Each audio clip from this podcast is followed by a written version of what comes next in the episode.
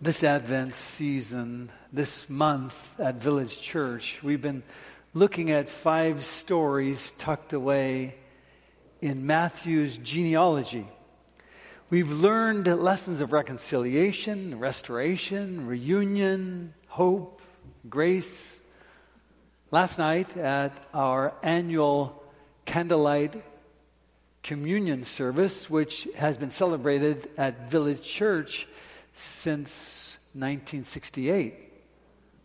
We looked at the, the beautiful story of Ruth.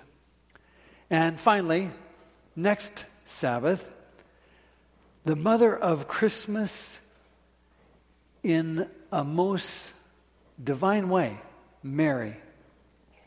Today, the genealogy of Jesus, recorded in the first verses of Matthew, bring us only the only unnamed mother of Christmas. By the way, a disclaimer, lest you think the focus of our study this week has little to do with Christmas, it really does. It may not seem like a Christmas story to you, but it is. You just have to look a little bit beneath the bizarreness of it. So, this is how it goes. This is the genealogy of Jesus, the Messiah, the son of David, the son of Abraham. Abraham was the father of Isaac, Isaac, Jacob, Jacob, Judah, Judah, Jesse, and on it goes. The father of David. David was the, was the father of Solomon, whose mother had been Uriah's wife. Three observations from that last line, if you will. First, David's mother is not mentioned, she's not named. Other notable ladies are three of them Tamar, Rahab, Ruth. Not this one. Notice again, David was the father of Solomon, whose mother had been Uriah's wife. It's as though Matthew, writing the account, says, I think I'll not mention this one. He'd already mentioned three notorious mothers. This one, this narrative, this story was just a bit too embarrassing. Sometimes that's sort of the way it is with our families. There's someone in the family tree, you know, someone who's drawn too far outside the boundary lines. That one, you know, we talk of that one. We don't even say that one's name, we just say that one. In Matthew's genealogy, he refers to 46 individuals and names them, each one specifically. They all have names. Every key person is named except one. Just one. And we know her name because we know her story. But if you didn't know the story, if you were uninformed about this backstory, you'd read this, these verses and not think much about it, not give it a shrug. That's the first observation. Second one that jumps out at me is that this unnamed woman's husband is named. Interesting. It says, whose mother had been Uriah's wife. Now, that's not all that surprising because genealogies in those days were always tr- traced through the father. so, it's not too unusual to leave her out, except for the fact that the father that was mentioned, the husband that was mentioned, was a foreigner, Uriah. Uriah the Hittite. He was part of the Hittite tribe, a clan of warlike people who were at times aligned with Israel and sometimes were in opposition to them. But nevertheless, he was a, a foreigner. He was definitely beyond the boundary of royal pedigree. Third, focuses on two words. Two words that lead us into a crucial backstory. And if we miss this, we've missed something really important. Again, Matthew 1 6. David was the father of Solomon, whose mother had been Uriah's wife, had been, had been. That leaves us to question what happened? What had been? What is Matthew saying? That this David was the father of Solomon, but Uriah had been the husband of the mother of Solomon. Interesting. Every family has a bit of this, I guess you might say it, a bit of shame. Every family has more than one skeleton in the closet. The Kinneys have them. Maybe we have more than our share. Absent family members that we don't talk about. I have some too, personally. Skeletons. Times in my own life that I'd rather not mention, and I'm sure not going to tell you. I wish they weren't there. I wish they weren't. Many of us struggle with those kind of things, things in our past.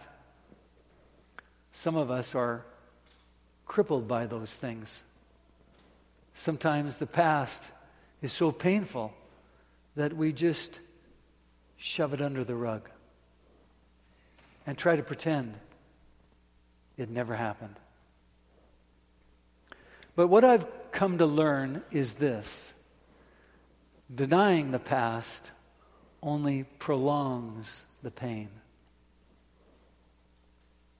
Instead, if we could face our past, we can learn from it.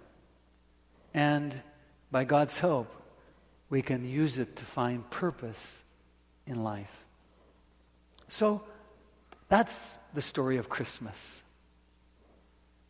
That God, in the gift of His Son, our shameful past is repurposed. God uses even those dark spots, even our shameful moments, to grow us in His image, in the likeness of Jesus.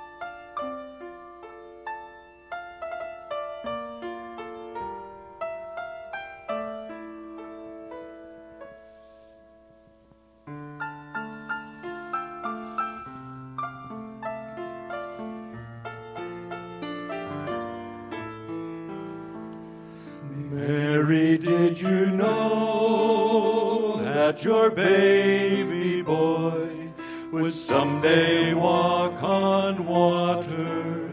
Mary, did you know that your baby boy would save our sons and daughters? Did you know that your baby boy has come to make you son that you delivered will soon deliver you. Mary, did you know that your baby boy will give sight to a blind man? Mary, did you know that your baby boy a storm with his hand. Did you know that that your baby boy has walked where angels trod. When you kissed your little baby, Then you kissed the face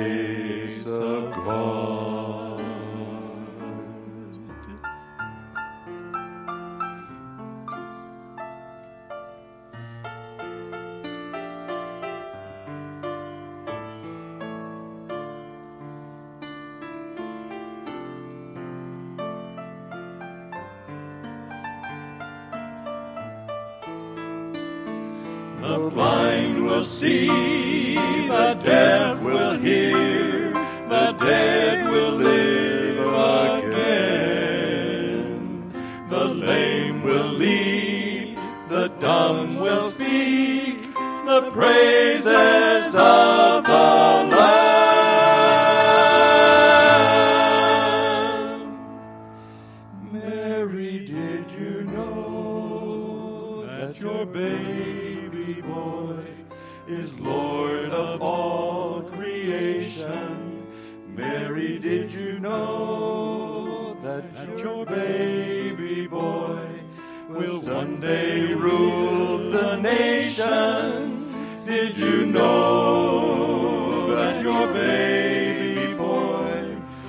heaven's perfect lamb?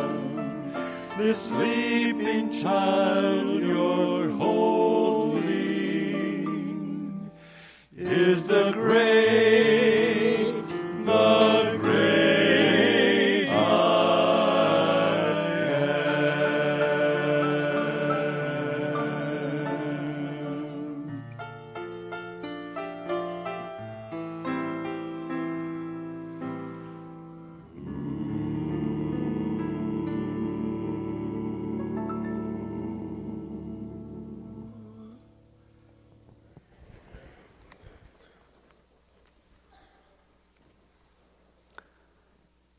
So, what had been?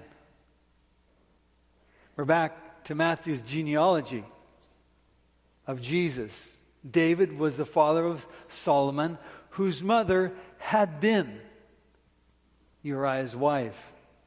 What about this had been skeleton that Matthew chooses here to expose? It's likely a story so well known to us that we really don't need to hear its telling. So I'll be brief.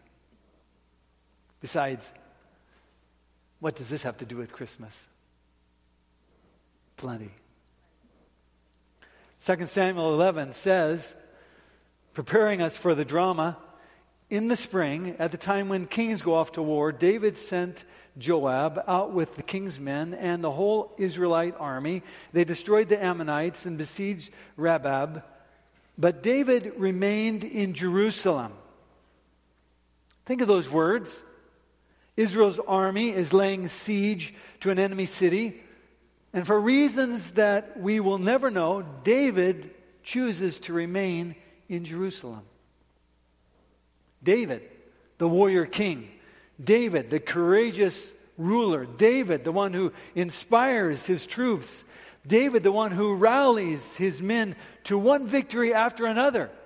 Now, his troops are engaged, but David's in Jerusalem. It's almost as though the writer is saying that David isn't where he ought to be. And his eyes are focused where they ought not to be focused. And here begins the story that one Bible scholar, Richard Rice, calls Bath, Bed, and Beyond.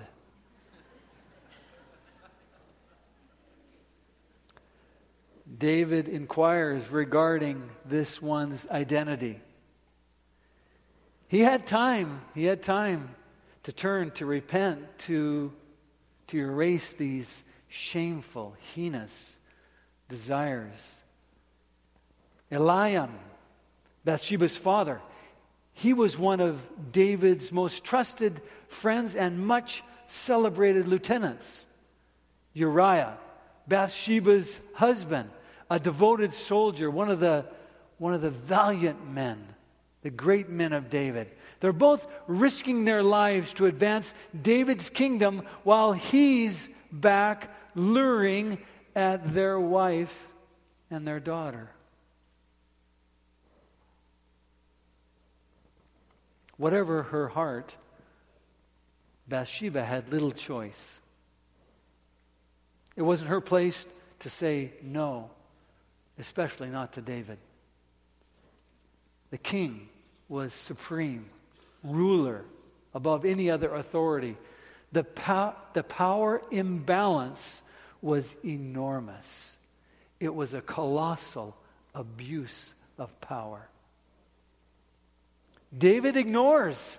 He ignores the bells and the whistles, the sirens, and does the unthinkable. It's an act of pure, self centered hedonism, and he tramples God's law. He kills, he lies, he dishonors, he covets, he commits adultery, he defames God. And the chapter ends with a short, terse sentence that moves the drama to another level. But the thing David had done displeased the Lord. While no human being possessed the authority or the power to address the evil done by this king, God did. This was an evil that could not be overlooked. So, one afternoon, the prophet Nathan made an unexpected visit to the palace. He confronts the king with the story that puts David in the center of his crime and the guilt that it incurs. And he says to David, You're the man. You're the man. David's response reveals something of the sensitive conscience of this one that was called a man after God's own heart. For all of David's manly, ego driven bravado, for all of David's tough, battle hardened conscience, underneath, underneath, there was a heart sensitive to the pleading of God. Then David said to Nathan, I have sinned against the Lord. I've sinned. When confronted with his sin, David is repentant. David is, is heartbroken. The narrative in Samuel doesn't record much of the inner workings of David's mind, but Psalm 51 sure does. It records some of the most sorrowful churnings of any human's heart.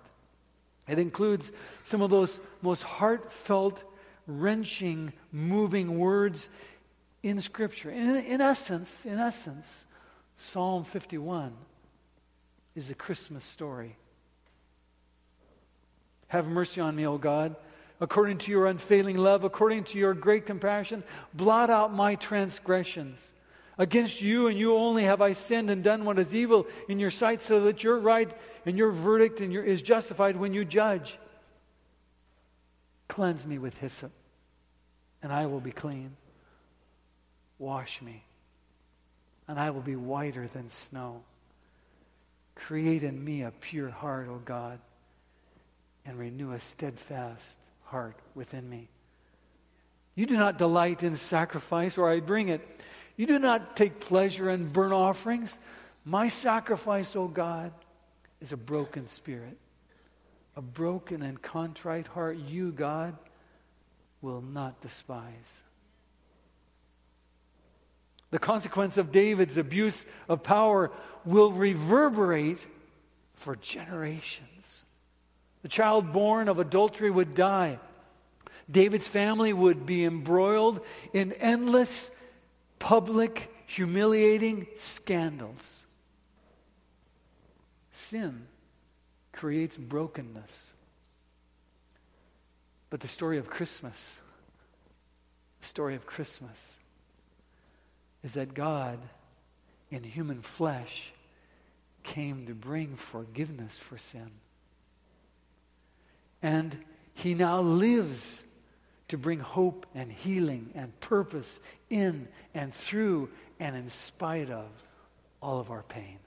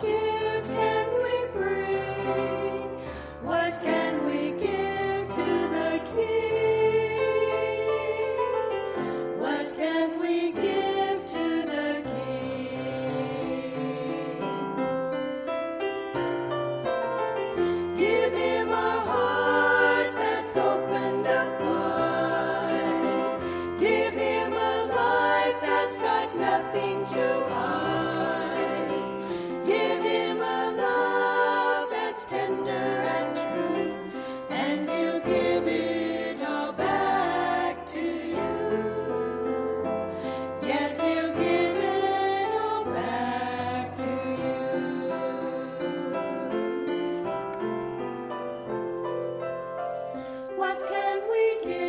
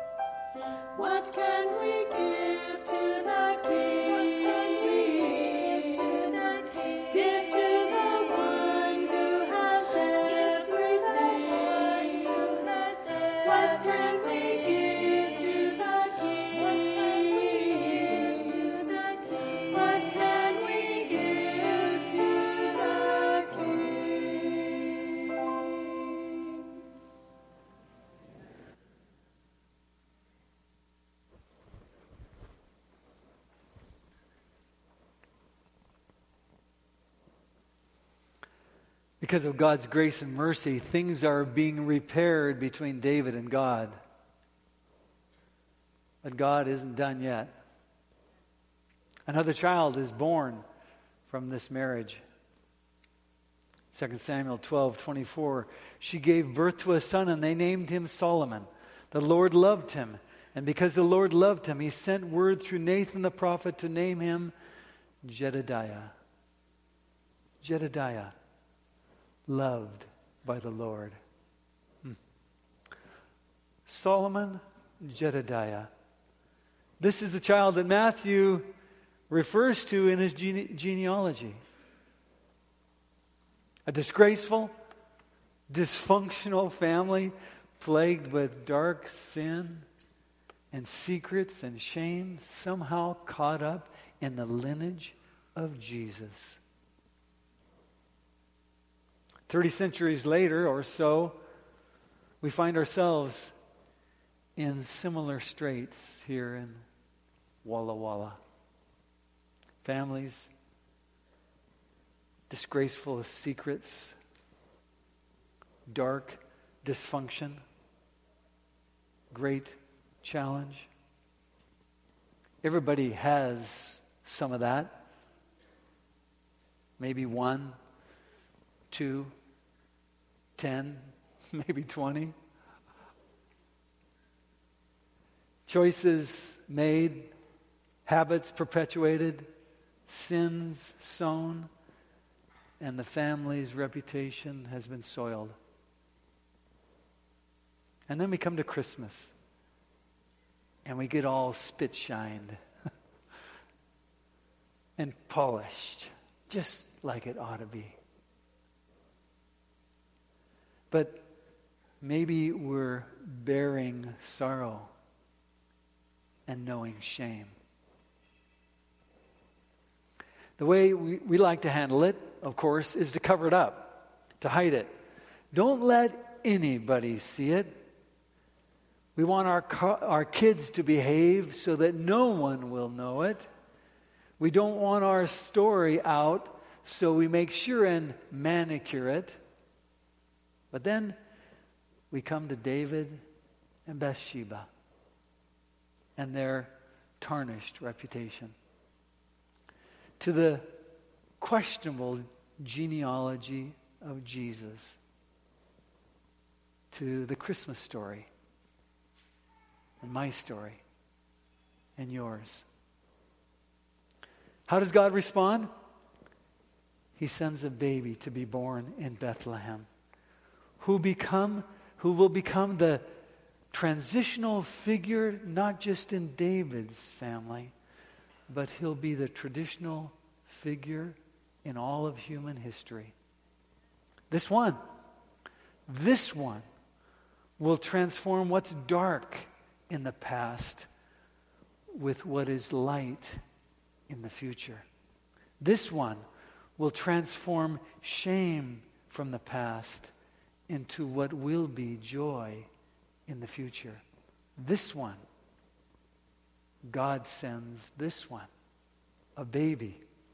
And this baby is the transforming power so that you who have been so deeply yearning and praying for is here today. Here with this mother of Christmas that's never named in the book of Matthew. God pushes aside the unattainable desire that we have a perfect family. It's like he's saying, hey, there's no perfect, perfect families on earth. Not in the Bible, not in all of reality. Norman Rockwell may have painted it perfect, but ours, ours is a series of broken relationships that need redemption. That's our reality. And that's our God. Our God, who didn't write an ancestry of perfect people and leave us all feeling utterly hopeless, saying, What are we supposed to do? It's as though the Spirit of God was hover, hovering over the shoulder of Matthew as he scratched out the genealogy and said, Matthew, be honest. Be truthful. Include the marginal. Mention the misfits. Write down the shameful ones because I want to send this message to everyone that they're welcome here. The God we, we serve is a God of redemption. And so Matthew did. he traced those names, he remembered those stories. And through those, that says, God redeemed his family. And since that, He's been doing that again and again and again with your family and mine. He did it in ancient Israel with David. He's doing it here in College Place this morning. So that's the message of Christmas. And that's Christmas, isn't it? That, that's the story of our God who will take a battered, beaten, and bruised, fallen human being and turn him into a living legacy of his grace and love. That is Christmas.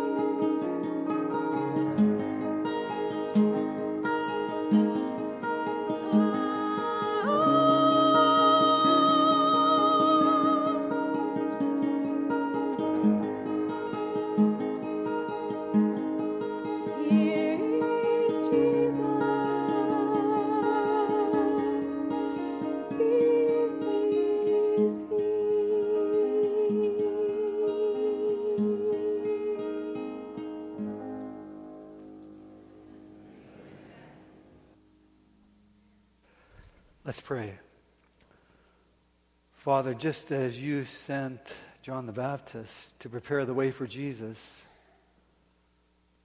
help us to clear the path in our hearts too. Show us the distractions in our lives that block out all out worship of you this Advent. Lord, we await your coming. As we celebrate the first Advent, the first coming, we look forward to the day when we'll see you face to face. We imagine what it will be like. Give us hearts, Lord, that look for your coming every day. Help us live our lives where we constantly seek your presence. Our offering to you today is our righteous life, for we know we are only clean because of Jesus. Show us today how we need to be refined, purified, forgiven. Give us strength to ask for forgiveness and then change our ways. In Jesus' name, amen.